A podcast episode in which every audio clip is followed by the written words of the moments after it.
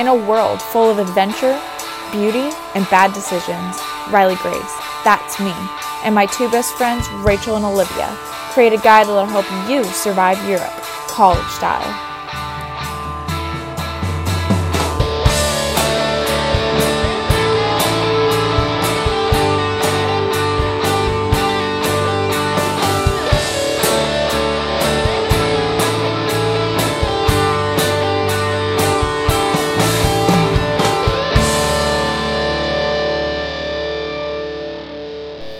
Chicks abroad. Results may vary. Bonjour, everybody. My name is Rachel Osher. I am Timothée Chalamet's girlfriend. You might have seen me in the fashion vlogs. I'm just strolling around Paris, living life with my B F F, Riley. Mwah. Bye. Hi, my name is Livia Gabba. I am from an irrelevant state, Wisconsin, which means I love cheese, I love drinking, my favorite type of alcohol is free. I'm a Taurus, which means that I'm the best, and I'm also a fake blonde. Boom! And I also speak French, which makes me better than most of the population. Tip number one, mind the gap gap. It was Wednesday, March sixteenth, and James was turning twenty-one. Unfortunately, it was a Wednesday, but honestly, that doesn't keep us from much. James is one of the only guys in our Paris program besides our other friend, William. I remember we were sitting in my apartment, uh, which I share with Annalise, Annie, and Faith. And Annie had gone to the store to get James a really sad version of a birthday cake because they don't sell traditional birthday cakes in Paris, apparently. She even got him those little candles to spell out his name. We really spoiled him. I think the cake was actually a large circular brownie that we warmed up in the microwave. We decided that to celebrate James's birthday, we would go to this local bar, Le Cristal. They had these really cheap pitchers of beer we would all share, and they were about five euros. The metro station was right across the street from my apartment, which was really convenient for us. We walked up straight after finishing James's birthday brownie, and I remember that we had a big group of people, and we kind of separated into two groups along the platform. I think it was because the front group was not fazed by the two flights of stairs, unlike my group that was quite winded. It was pretty close to Paris rush hour, so the train cars were packed. Uh, we were all pushing and shoving to try and get each other inside the train cars. The last thing I remember is Rachel pushing on my back to get me to fit in with all the people, and all of a sudden, my heel slips off the edge of the train. My leg falls straight into the gap between the car and the platform. It all happened so quickly. My leg was sitting there in the gap, and the other bent up to my chest as I flailed, not knowing what to do. So basically, this is where it all ends. I don't know who picked you up. Here's what I remember. I remember being in the train, looking back at you. All of a sudden, I see someone in the gap. I laugh to myself and think, what idiot would do that? And then, and then darkness, and then I see you in the train looking frantically around. And that is my memory. Rachel and William are laughing. Literally all the people in the train car were just staring at us, wondering how Americans could have so few brain cells. I mean, I would say we looked a little foolish, um, because they, they make it pretty clear that you're not supposed to go in the gap, and yet you did. Tip number two. To prevent harassment, make sure you look like a hobo when you go to the corner store. Although the Parisians think Americans are the crazy ones, the Parisians also have their fair share of nut jobs. So it was another evening that me and the girls were getting ready to go out in Paris, and we spent the afternoon getting ready, the whole afternoon. We only have one bathroom in our apartment, so four women getting ready takes forever. Annalise and I finished first, and we were preparing for everybody to come over. Usually, before we go out, we would have snacks and some wine. We realized that we failed to prepare enough for that, so me and Annalise went downstairs under the metro to this corner store. Now remember, we were dressed up. High heels, tights, the whole shebang. We were walking down the road when all of a sudden we realized we were being followed. And Before we knew it, I was hearing this weird voice coming from behind me, saying, "Combien, madame?" And I couldn't believe my ears. For those of you who don't understand French, he was asking how much I cost, like I was a prostitute. First off, I'm worth more than you could ever afford. Okay, we were dressed up, but it was classy. They did follow us into the corner store, but they soon left us alone because we didn't pay them any attention. I'm really glad that I made the personal decision to keep my pepper spray with me all the time. Now we just took our snacks and got our wine, went back to the apartment so that we could hang out with everybody before we were ready to go out for the night. I like to call this story the mac and cheese bomb. Tip number three, don't buy boxed food off of French Amazon. Speaking of snacks, I'm a macaroni and cheese fanatic. It's my favorite food, and if I'm asked on a date, I usually order the kids' macaroni and cheese. So the only thing to take from that is that I'm a really cheap date. In Paris, you cannot buy my favorite brand of mac and cheese at the grocery store. In fact, they don't even sell any brand of mac and cheese at the grocery store. You have to make it from scratch. I actually really enjoyed learning how to do that, and believe it or not, it's not that difficult. One evening, I was sitting on my couch, craving my favorite brand of macaroni and cheese.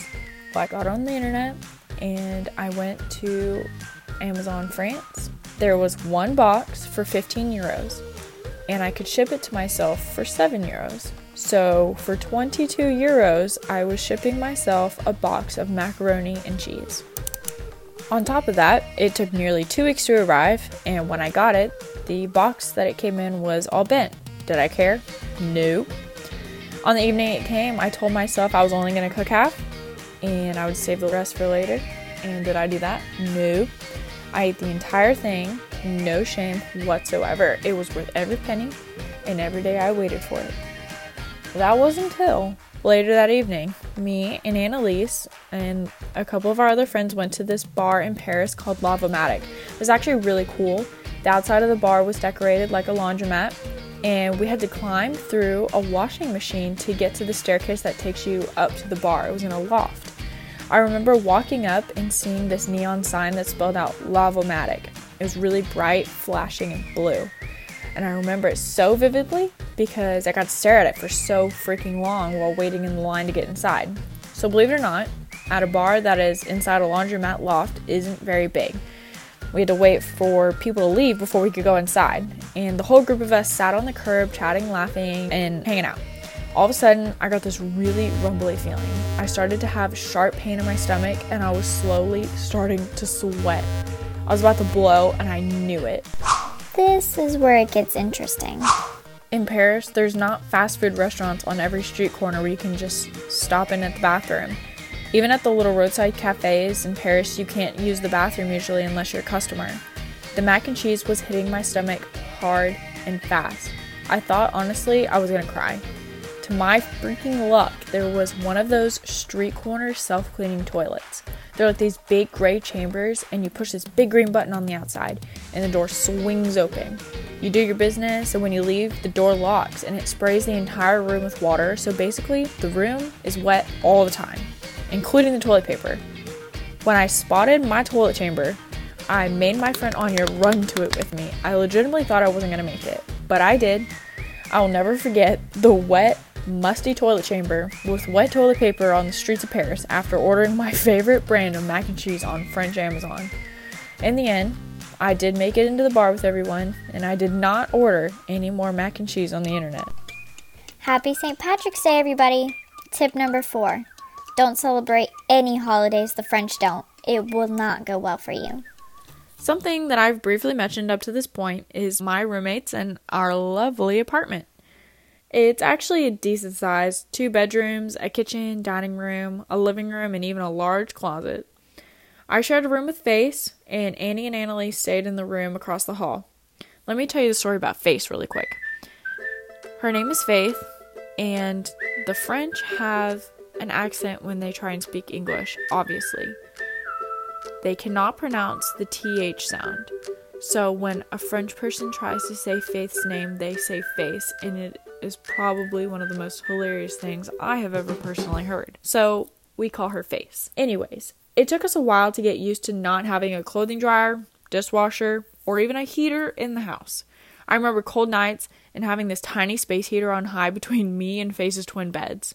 Our apartment also came with some luxuries, a pizza cafe right downstairs, and a lovely old woman who seemed to get her panties in a wad about nearly anything.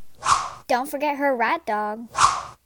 Your crazy neighbors. So that was something that I did not expect and made me so happy that I did not live in the apartments, even though I had a bad host family experience because my host family hated me probably the same amount as your neighbors hated you. Hey! That was until Saint Patrick's Day, when we were all having a jolly time, getting ready to go out. We were drinking and playing music, and we were, like, dancing, but, like, in, nothing crazy, nothing loud. We knew the rules, and it was just, like, a casual get-together. And I remember you guys had to, like, put extra flooring down and extra blankets, and, like, no shoes could be on in the house. This is a day we had all been waiting on. We knew this day was going to be one of the funnest holidays to celebrate all together in Paris, and it was also three days before my birthday. On top of that, we also found this awesome iPhone app game that's called Scream Go Hero. And if you don't want to piss off your neighbors, do not play this game. It's just this little character that jumps from block to block by the sound of your voice. So the higher and louder your voice, the faster and higher the character would jump. I think you can already tell how this would become a really big problem. I have never laughed so hard as when we played that game that day. No, no, I can't. Just looked at it, opened the game, and went, ah! Go, go, Rachel, go!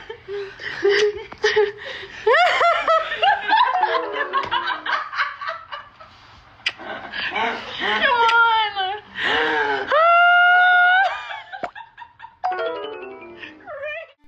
I think we played that stupid game for at least two hours. It was around three p.m., we were getting ready to leave, and this Justin Bieber song came on. And you betcha, all of us girls sing at the top of our lungs and dancing.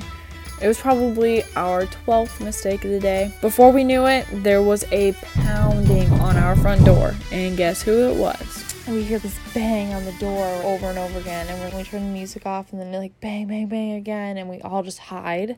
Basically, I think I went in the bathroom, I'm pretty sure, like doing my hair. They came in, we're just yelling at Annie, who speaks no French. Annie's talking to them, and she's like, I'm so sorry. Or, like, she was just trying to be nice because they were so mad. And unfortunately, the stereotype that French people are snobs is true in a lot of senses. Yeah, so they could not be calmed down. This old woman starts going off in broken English saying, why are you here? Why don't you speak French? Americans are so, so loud. All you do is laugh. Go back to where you came from. Yeah, well, you go back to your nursing home. Honestly, I don't want to give it to them. I don't want to give them the time of the day because I was in the middle of the day on a Saturday and it was a holiday. Parisian people are so stuck up and rude, I will never forget being told to go back to my country. Yeah, I was there to study your culture and learn your language, you old bag of lasagna. Then we went on and continued to have a wonderful Saint Patrick's Day. Soon enough, we all had our shoes on and left the apartment for the bars, and the rest of the night didn't go any smoother. We stayed out so late that I ended up missing the last metro of the night, falling down the stairs running after it, missing the last bus, and finally having to take an Uber off of somebody else's phone. Needless to say, in order for you to celebrate Saint Patrick's Day in Paris, bring a portable charger, don't celebrate it at your apartment because that's not acceptable, and keep track of the time at the trains because they use military time. It was a great way to spend Saint Patrick's Day.